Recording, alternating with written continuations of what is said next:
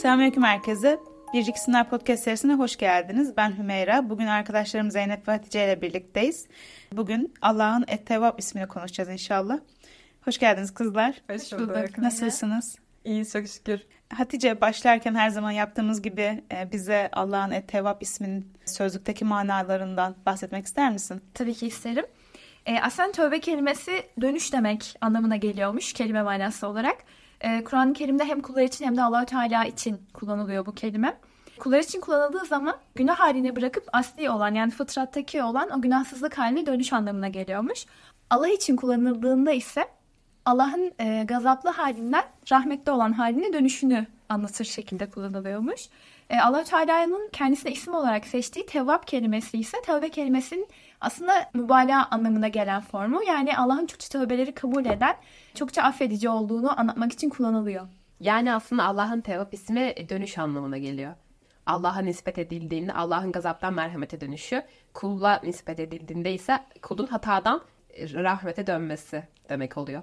Allah'ın Ettevap ismini konuşacağımızda benim aklıma bir tane anekdot geldi. Ekrem Demir'in bir tane sohbetinde Ekrem Demir'le e, melek, insan ve şeytan arasında şöyle bir farktan bahsetmişti. Hazreti Adem ağaca yaklaşmayı seçti ilk insan olaraktan, ilk hata yapan kişi olaraktan.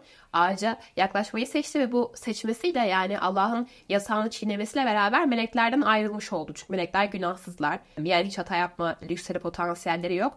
E, aynı zamanda e, Hazreti Adem hatadan dönmesiyle yani kendime zulmettim, nefsime zulmettim demesiyle ayette geçtiği gibi de şeytanla ayrılmış oldu. Çünkü şeytan inatçı ve kibirli, hatasını kabul etmiyor. O zaman aslında Hazreti Adem insan, şeytan ve melek arasında bir form oluyor. Yani Hazreti Adem'i alem yapan şey e, onun hatayı yapabilme potansiyeli hem de hatadan dönme potansiyeli oluyor.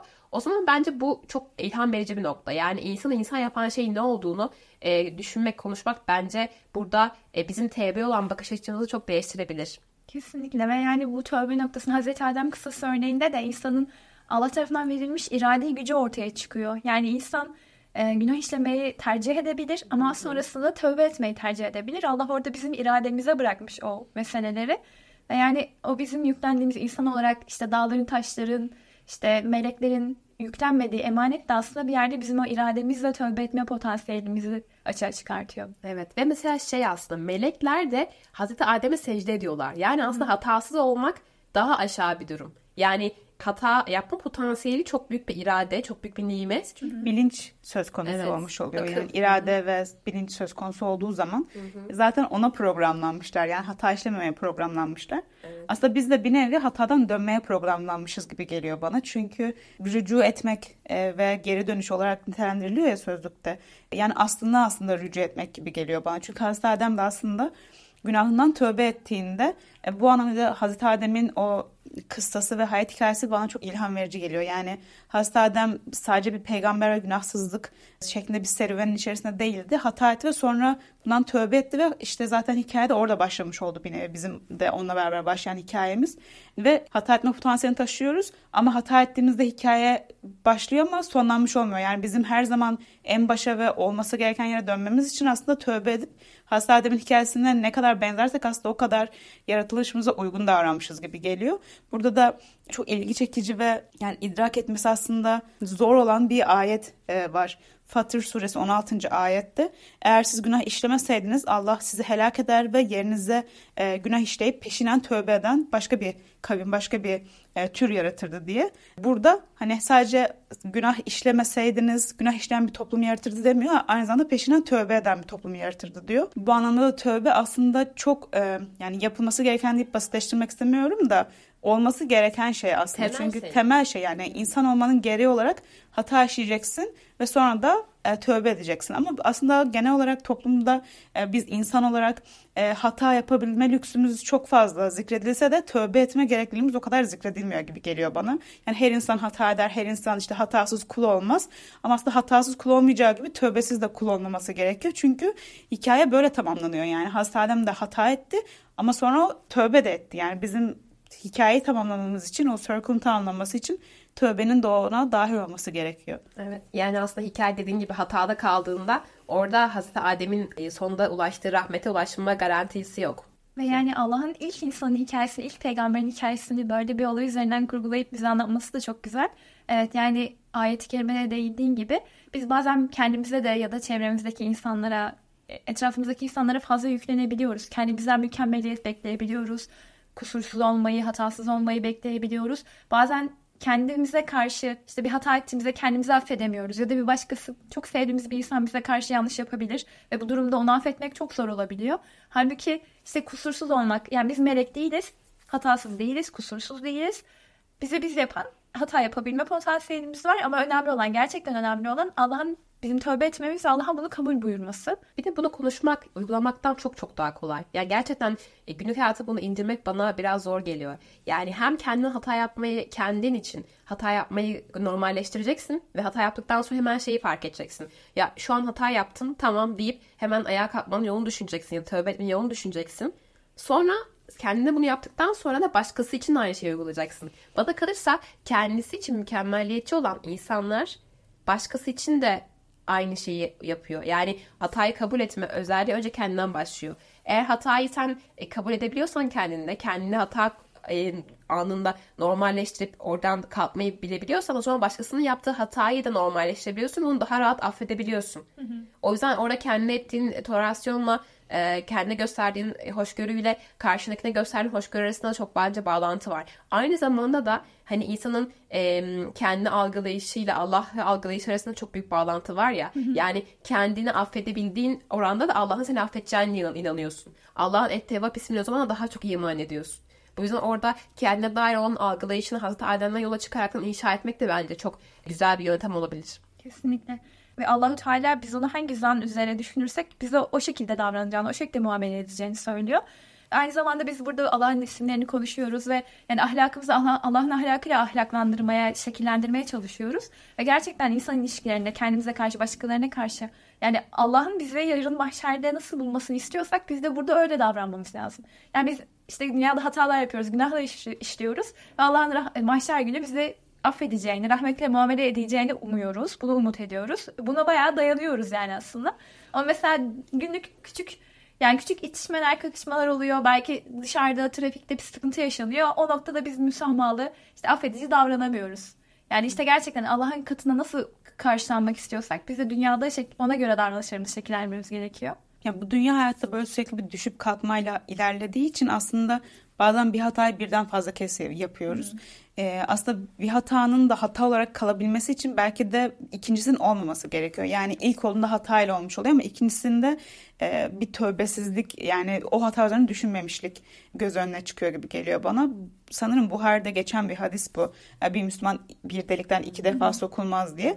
Aslında bu birazcık daha aldatılmaya ya da işte kandırılmaya nispet edilen bir şey ama e, işlediğimiz hatalar da çoğunlukla ya nefisten ya da şeytandan dolayı kandırılıp işte hata edip düştüğümüz günahlar ya da hatalar olmuş oluyor. Ee, burada da aslında tövbenin öne yani bir kere hata yaptığında onun üstüne yeterince düşündüğünde yani örneğin bir kere trafikte sinirlendiğinde bir kere arkadaşını kırdığında aslında bir kere daha yapmamalısın. Çünkü yani Resulullah da hadis-i şerifinde bu şekilde söylüyor. Yani bir, bir kere sen o konuda bir hataya düşmüş oldun ve onun üzerine tövbe etmelisin ki onu bir daha işlemeyesin yani. Tövbe çünkü bana şey gibi geliyor biraz um, suistimali çok açık bir fırsatmış gibi geliyor. Çünkü kullar sürekli böyle bir e, sistem açığı aramaya da meyyal gibi geliyor bana. E, ama öyle bir şey olmadığını da bu hadis bana hatırlatıyor. Yani sonsuz tamam sonsuza kadar e, ölünceye kadar e, bile tövbe hakkın var ama bu yani haşa Allah'ı kandıramazsın. Yani öyle de bir durum var bence. Evet. İşte mesela dediğin gibi yani tövbe ediyorsun. Arkadaşın kadın mesela söylediğin gibi ya da işte e, başka bir kötü bir şey yaptın. Orada bunu yaptıktan sonra bunu hata olduğunu fark ettikten sonra artık senin orada da bir tövbe etme imtihanın başlıyor. Yani hatayı fark ettin. Bu zaten bir nimet çünkü hatasını fark edemeyen bir sürü insan var. Ondan sonra hataya fark ettikten sonra nasıl o tövbe sürecini inşa edeceksin yani. Çünkü Allah'ın senin samimiyetini görmesi lazım senin tövbenin kabul olması için. Bu da aslında bir süreç işliyor. Mesela bence bu sürece izin vermek de çok mühim. Yani şey gibi kendimizden mesela bir alışkanlığın var kötü bir alışkanlığın. Onu yap, yapıyorsun. Yine yaptın. Yine yaptın. Artık gittikçe kendini kötü hissediyorsun. Kendinden umuttan umudun azalıyor ve kendine olan saygın azalıyor. Ve diyorsun ki artık ben bu konuda kesinlikle iyi olamayacağım. Tövbemde de samimi değilim deyip Allah'tan uzaklaşıyorsun. Çünkü Allah da beni kabul etmez diyorsun böyle. Şeytanın aslında oradan sağdan yaklaşması oluyor. Allah seni bu şekilde sevmez, kabul etmez. Halbuki Allah'ın orada Ettevap ismi, El Afuf ismi, Es-Setir ismi aslında insanın çok göz önüne gelmesi lazım. Hani bir tane hadis-i şerif var ya beni çok etkiliyor. İşte siz tövbe ettiğinizde Allah e, sanki siz devenizi şöyle e, susuz bir şekilde kaybetmişsiniz gibi. Ve sonra bulmuşsunuz gibi. Yani sizin evet. bir devenizi kaybedip sonra bulmanızda duyduğunuz sevinçten çok çok daha fazladır. Aynen. Sizin bir tövbe ettiğinizde Allah'ın hissettiği evet. sevinç. Bu bence çok ilham verici mesela. Yani Allah her zaman için benim ben tövbe ettiğimde e, bu kadar çok seviniyor. O zaman benim Allah'tan e, haşa umut kesmem imkansız. E, o zaman da işte bu umudu hem diri tutmak için hem de o hatayı bir daha yapmamak için o süreci e, tövbe sürecini kendime vermem ve o süreci adım adım inşa ediyor olmam lazım. Ya belki de mesela o alışkanlıktan e, yavaş yavaş vazgeçiyor olmam lazım ki daha uzun süreli bir sonucu olsun. Bir de böyle ana akım e, kişisel gelişim kitaplarında falan geçen bir söz vardır ya hani bu hayatta yapılacak bir sürü hata var hani aynı hatada ısrarcı olmayın diye aklıma o geldi şimdi. Yani Allah korusun hiçbir kimseye Allah güneşlemeyi nasip etmesin ama hayat boyunca zaten bir sürü imtihan ve düşeceğimiz birçok yer varken hani en başta takılıp aynı şeylerde ısrar etmek belki bizim yani inşallah tabii ki en sonunda onu yaşarız ama kemale erişmemiz noktasında da süreci yavaşlatıyor gibi geliyor bana. Yani Tabii. basit günahlara tövbe etmeye ve onlara bir daha işlememeye gayret edelim ki daha çok e, bizi zorlayacak ve belki Allah korusun düşme ihtimalimiz olan şeylerde de e, tövbe etmeyi bir alışkanlık haline getirdiğimiz için e, hem tabii inşallah hiç işlemeyelim ama işlesek de bundan geri dönmek için bir direncimiz olsun. Diğer bölümlerde de hep birçok farkındalığın, birçok bu güzel huyun, ahlakın farkındalıkla yani bilinçle ve süreç olarak edinmemiz gereken şeyler olduğundan bahsetmiştik. Yani evet tövbe çok önemli. Tövbe edelim ama tövbe ettik. Hadi tamam. Sonrası. Yani sonra ne olacak? Yani ben burada gene Hazreti Adem Efendimizin kısasına dönmek istiyorum. Yani Hazreti Adem e, Allah'ın yapma dediği bir şeyi hata yani yaptı. İşte dünyaya gönderildi, tövbe etti ve sonra dünya üzerinde Allah'ın istediği ve rızasına uygun bir şekilde yaşadı. Yani tekrardan Allah'ın gazap edeceği, kızacağı, istemeyeceği bir davranışta bulunmadı. Yani biz biraz şeyde kalabiliyoruz. Yani Hazreti Adem tövbe etti, Allah kabul etti tamam. Aynen. Ama sonrasında da Hazreti Adem'in bir yaşanmıştığı bir hayatı var. Evet. Ve orada geçirdiği salih ameller var, işte güzellikler var ve daha tekrardan aynı hataya düşmedi. Yani tövbesinin gerektirdiği şekilde bir hayat yaşadı. Ve biz de evet hata yapıyoruz, birkaç kere yapıyoruz ki Allah Teala bize kendisinin tevap olduğunu yani çokça affeden olduğunu söylüyor. Bu günah işlersin, affederim. Bir daha yaparsın, başka bir günah yaparsın, yine affederim. Sen bana sığındığın müddetçe. Çünkü kul öleceği zamana kadar tövbe kapısı kapanmaz. Yani ölüm anına gelinceye kadar tövbe kapısı kapanmaz. Ama bu şu anlama geliyor. Ben tövbe ettim. Sonrasında da tövbemin gerektirdiği şekilde salih ameller işlemem lazım. Beni o kötü alışkanlığıma, günaha teşvik eden şeyler varsa etrafımda onlardan uzaklaşmam lazım. Belki kendime yeni bir çevre edinmem, yeni arkadaşlar edinmem lazım. Yani bir insan ağzıyla diliyle tövbe etse, ha inanarak tövbe etse ama kendisini günaha sevk eden şeyleri etrafından arındırmadıkça o günaha düşme ihtimali gene çok yüksek. Gerçekçi bir şey değil yani. Beklenti değil. Buna çok katıyorum. Mesela bir abi şey demişti. İslam'da önleyici yasaklar çok fazladır. Yani Hı-hı. zina gibi mesela zinaya yaklaşmayın. Ya orada da önleyici bir yasak var ya. Hı-hı. Zinaya götüren yolların da hepsini yasaklıyor. Yani dediğin gibi mesela biz genelde şey diyebiliyoruz. İşte bu hatayı niye yaptın? Orada hatayı niye yaptığına dair güzel bir tahlilde bulunmak. Kendi karakterine, kendi geçmişine, alışkanlıklarına dair o hatayı e, senin yapmanı zorlaştıracak o hatayı giden yolları tespit etmeni sağlayabilir. Mesela atıyorum bir arkadaşın var. O arkadaşınla hep dedikodu yapıyorsun. Sonra mesela her eve geldiğinde şey diyorsun. Ya yine bugün dedikodu yaptım. Of bir türlü bunu yapamıyorum. Allah'ım affet. Sonra gittikçe de alışıyorsun. Belki dememeye başlıyorsun. Ya bir tespit et. Bir baktığında belki de hep sadece o arkadaşınla dedikodu yaptığını fark edeceksin. Sonra diyeceksin ki o zaman bu arkadaşında problem var. O zaman ben bu arkadaşımla görüşmeyeyim. Çünkü bu arkadaşımla benim birlikteliğim hayra vesile olmuyor. Yani orada mesela o arkadaşınla görüşmeyi kestiğinde aslında o günahı elimine ediyorsun. Ve Hı. o günaha giden yolu kapatıyorsun. Mesela her ne günahımız, hatamız varsa ona giden yolları tespit ettiğimizde bence bu da tövbenin bir şeyi, e, samimiyet göstergesi oluyor, kanıtı oluyor. E, bir de bana kalırsa yaptığımız hataları tahlil ederken şu da çok önemli bence. Her insanın böyle bazı bataklıkları var. Yani hepimizin bazı zaafları var, güçlü yaşadığı konular var. O bataklığı tanımladığında artık o bataklığa düştüğünde nasıl çıkacağını çok daha iyi biliyorsun. Ya bu yüzden de bence e, kendi işte imtihanlarımızı, travmalarımızı, işte e, geçmişimize dair canımız sıkan o noktaları, işte bize her ne hatayı sürüklüyorsa oraları tespit edip oralardan nasıl çıkacağını düşünmek de tevbeyi dahil bir şey aslında. Yani tövbe e, kelimesi aslında böyle e, bütün anı kapsayan, bütün gününü kapsayan, e, tamamen tevhidi yaşayaraktan e, Allah'a bunu ispat etmen gereken genel bir at. Ya sadece tövbe ettim bitti dediğim bir yer değil. Çünkü aslında öyle dediğinde kendinden hemen ani bir değişim bekliyorsun ve bunu gösteremediğin için hemen umutsuzluğa kapılıyorsun ve bir daha tövbe ederken Allah'a yüzün yokmuş gibi hissediyorsun. Halbuki zaten belki Allah sana hemen bir saniye değişmeni istemiyordu belki de. Yani Allah senin o yolda olduğunu ve o çabada olduğunu görmek istiyor. Evet. Mesela bana şey geliyor. Bir insanın samimiyetle tövbe ettiği anlar Allah'a çok yakın. Allah'a karşı çok açık olduğu ve çok yakın olduğu anlar gibi geliyor. Ya mesela işte Hazreti Yunus kıssasında da işte Hazreti Yunus e, orada da işte kavmini Allah'ın emri gelmeden terk ediyor ve sonrasında Allah onu bir imtihana tabi tutuyor ve balığın karnında pişman olmuş bir şekilde Allah'a yakarıyor. Evet. Yani onun yakarışını Kur'an-ı Kerim'de bizzat allah Teala nasıl yakardığını söylüyor ve aslında bizim nasıl tövbe etmemiz gerektiğinin ipuçlarını da allah Teala veriyor.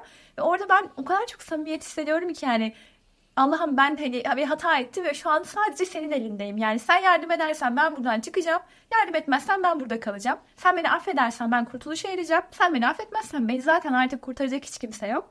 O yüzden yani özellikle Hazreti Yunus'un o tesbihatını da çokça zikretmek, gün içerisinde çokça zikretmek ve biz de mesela bir hata ettiğimizde yani neden kendimizi Hazreti Yunus gibi düşünmüyoruz? Ben de onun ettiği zikri ediyorum, tesbihatını ediyorum, onun izinden gidiyorum, ona örnek alıyorum.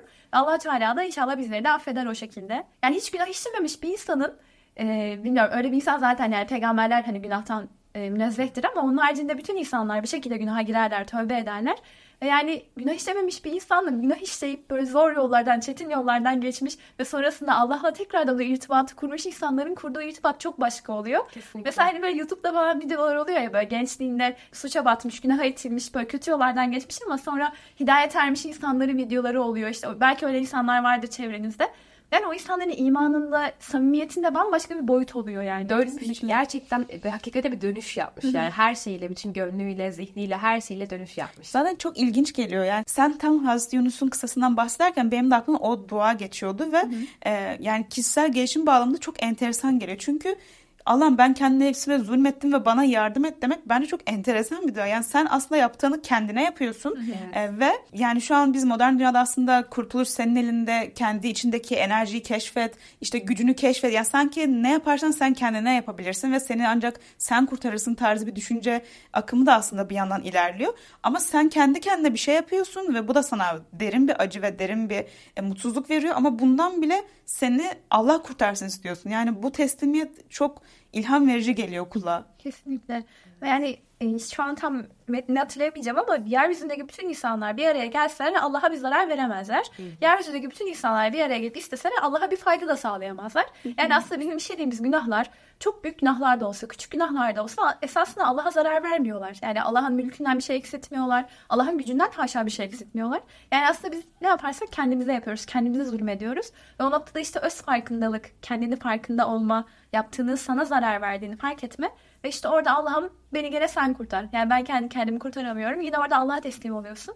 Ve kurtuluşun yollarını aramaya başlıyorsun kendini o süreci teslim ediyorsun. Evet zaten aslında dediğim gibi süreci teslim ediyorsun. Yani yolda olmaya niyet ediyorsun. Allah seni affetmesini yine Allah'a bırakıyorsun. Allah mesela orada şeydeki mesela orada Kur'an'da hep e, nefsime zulmettim diye kavram geçiyor. Bence bu çok manidar. Yani nefsime zulmettim dediğin gibi e, Allah'a hiçbir zararım olmaz zaten benim. Benim ne yapıyorsam kendime zararım var ve orada zulüm kelimesi. Yani hani zulüm e, bir şeye olması gereken şeyden başka yere koymak demektir ya. Yani ben kendimi senin verdiğin o eşrefi mahlukat kıymetinden o e, o büyük kıymetten başka bir yere koydum. E, hatalı bir şey yaptım. Daha düşük bir harekete bir konuma davranışa soktum ve bu yüzden de nefsime aslında zulmettim demiş oluyorsun da itiraf etmiş oluyorsun. Ya bundan tövbe etmek insanın günlük hayatını ve ilişkilerini ne kadar aslında kolaylaştıran bir noktaya geliyor. Yani sürekli e, kibre de kapılmadan ya şu an acaba evet. nefsime zulmediyor muyum e, tarzı bir filtreyi insanın hayatına geçirmesi ne kadar kolaylaştırıcı bir şey sağlayabilir. Mesela az önce senin verdiğin örnekteki gibi dedikodu etmekten kendini alıkoyamayan, e, gıybet alışkanlık haline getirmiş birisinin yanından eve döndüğümüzde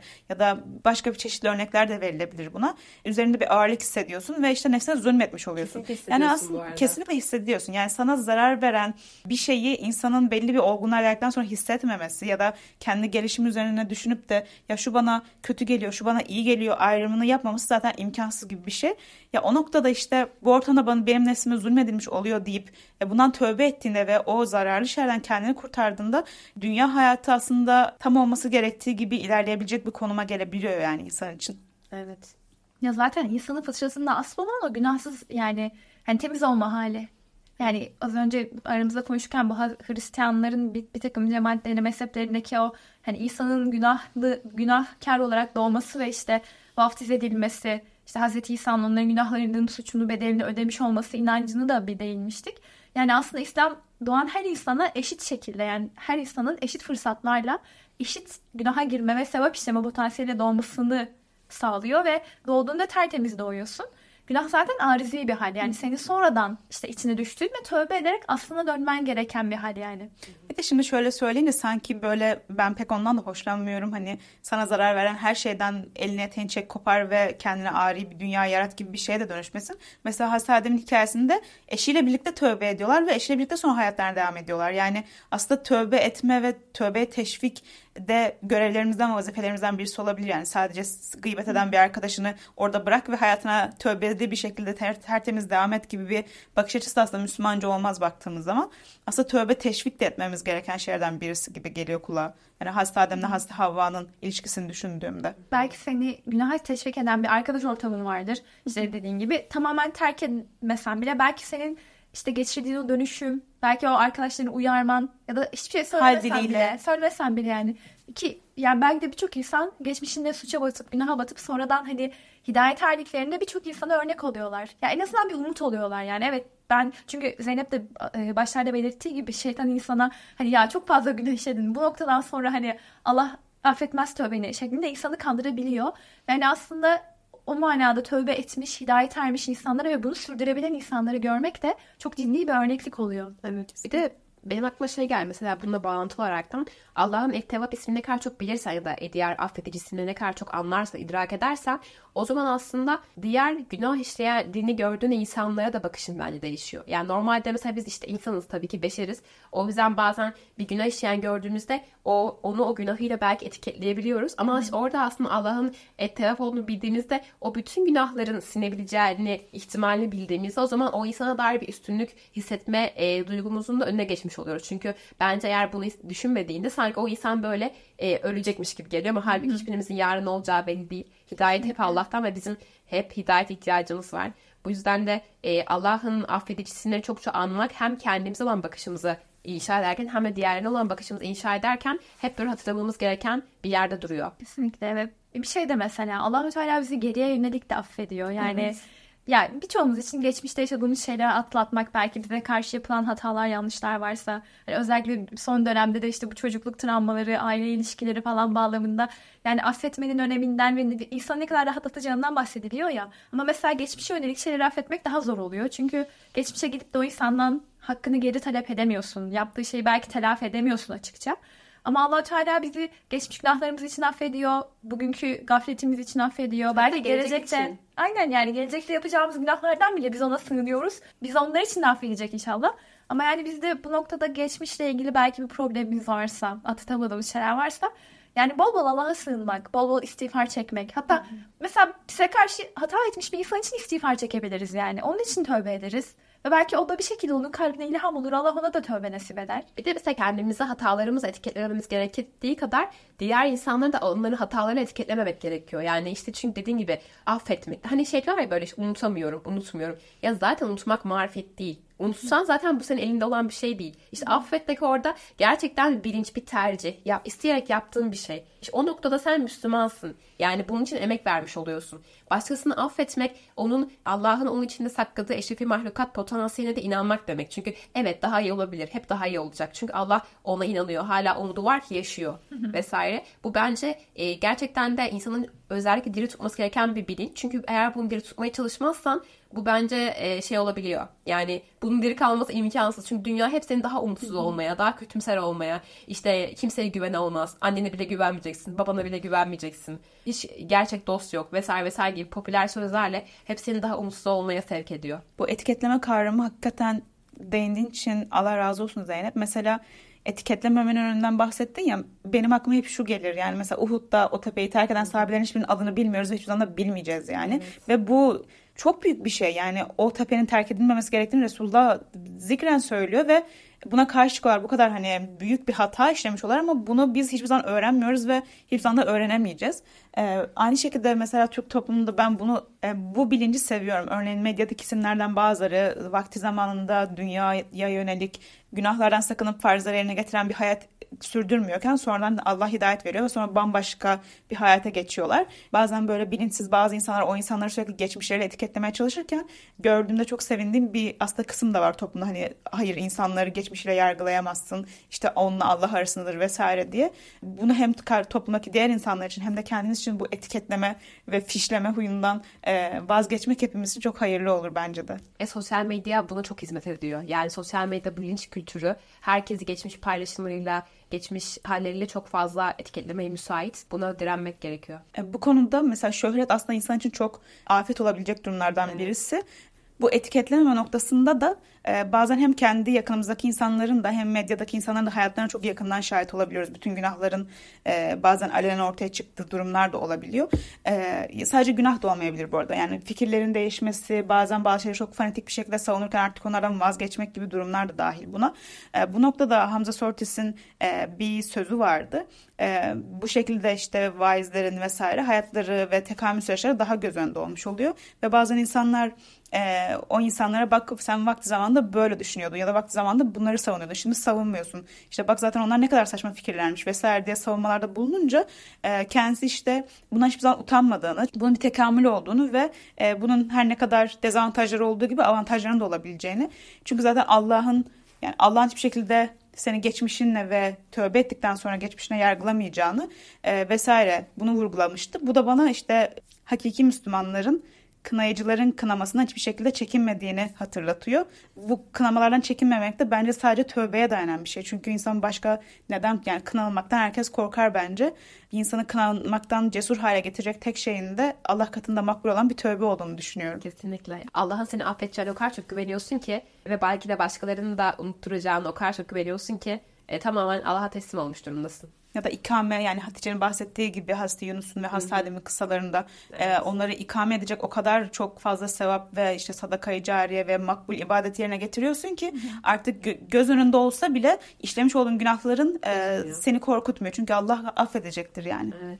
Hani şey var ya kendi günahını kendi bile hatırlamama hali. Mesela o da bana çok şey tatlı geliyor. Yani mesela bazen sizin de vardır böyle bir günahınızı Allah'ın affettiğini hissedersiniz. Hı hı. Yani Allah o hissi de veriyor belki Bu noktada de. yine etiketlememek ne kadar mühim değil mi? Belki o insan evet. kendisi bile unutuyor ama sen onu sürekli hatırlatıyorsun. Allah'ın yani Tevvap ismiyle affettiği ve o insana bir hidayet şeklinde tezahür ettiği hayata sen diyorsun ki hayır bak sen zamanında böyleydin. Yani bu ne kadar korkunç bir şey. Allah evet. hiçbirimize nasip etmesin böyle evet. bir tavrı. Bu noktada şey de önemli yani bazen hani dertleşmek için öylesine paylaşmak için yani küçük şeyler de olabilir. İşte bu sabah sabah namazını kılamadım, uyanamadım falan gibi.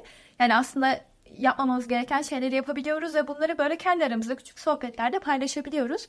Halbuki peygamberimiz de hani kul bir günah işlediği zaman Allah o günahın yani eğer günahı gizli şekilde işlediyse Allah onun üzerine örter. Ve kul o günahını başkalarına anlatarak onu açığa çıkarır. O örtüyü kaldırır e, diye buyuruyor. Ve yani siz günahlarınızı anlatmayın. Kendi aranızda yaymayın. Hem normalleşmesin hem de hani Allah sen tövbe edeceksin. Ve Allah seni affedecek ve aranızda hesap kapatılacak belki ama sen bunu insanlara duyurduğun için insanlar da yani bunu artık biliyorlar. Ve işte sosyal medyada falan da yani bir şeyler Çok paylaşılıyor. Yardım. Belki bir kişi sonradan pişman oluyor. Bunu bir hocamız mı söylemişti? Bu böyle meşhur bir söz müydü hatırlamıyorum ama hani insanların günahlarına alenen şahit olabilirsiniz ama onların tövbelerine şahit olmazsınız belki. Doğru. belki o insan o günahtan tövbe etti, halini düzeltti bilemezsin.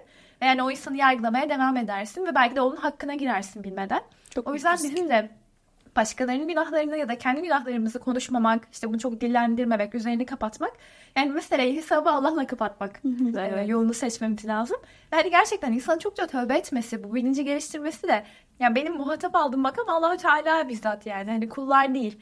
Allah'ın katında ben affedildiysem Allah beni kulların arasında da inşallah yani günahımın unutulduğu, işte itibarlı olduğum bir hale dönüştürür.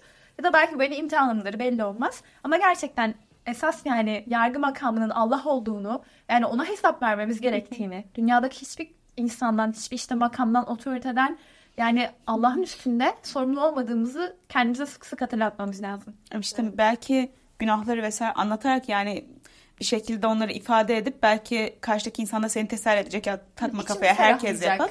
Belki o noktada aynen o şekilde belki de o günahın senin gözündeki o zarar hükmü gitgide azalacak ve belki de seni tövbeden men edecek. Yani tamam o kadar da büyük bir şey. Çünkü. Normalleşecek senin aynen. için. Belki içten içe bunu bunun için yapıyoruz.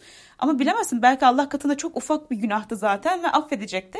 Ama sen o küçük günahı anlatıp daha da gözünde küçültüp aslında tövbe etmeyerek daha büyük bir hale getirmiş oldun. Normalleştirdin. Normalleştirdin. Zaten herkes yapıyor. Hani benim yaptığımdan ne olacak? Arkadaşım da yapmış bak diyorsun. Hem onun günahından haberdar oluyorsun hem kendi, kendi günahını fahş etmiş oluyorsun. Ve ben dertleşmelerin %80'i böyle olduğunu düşünüyorum.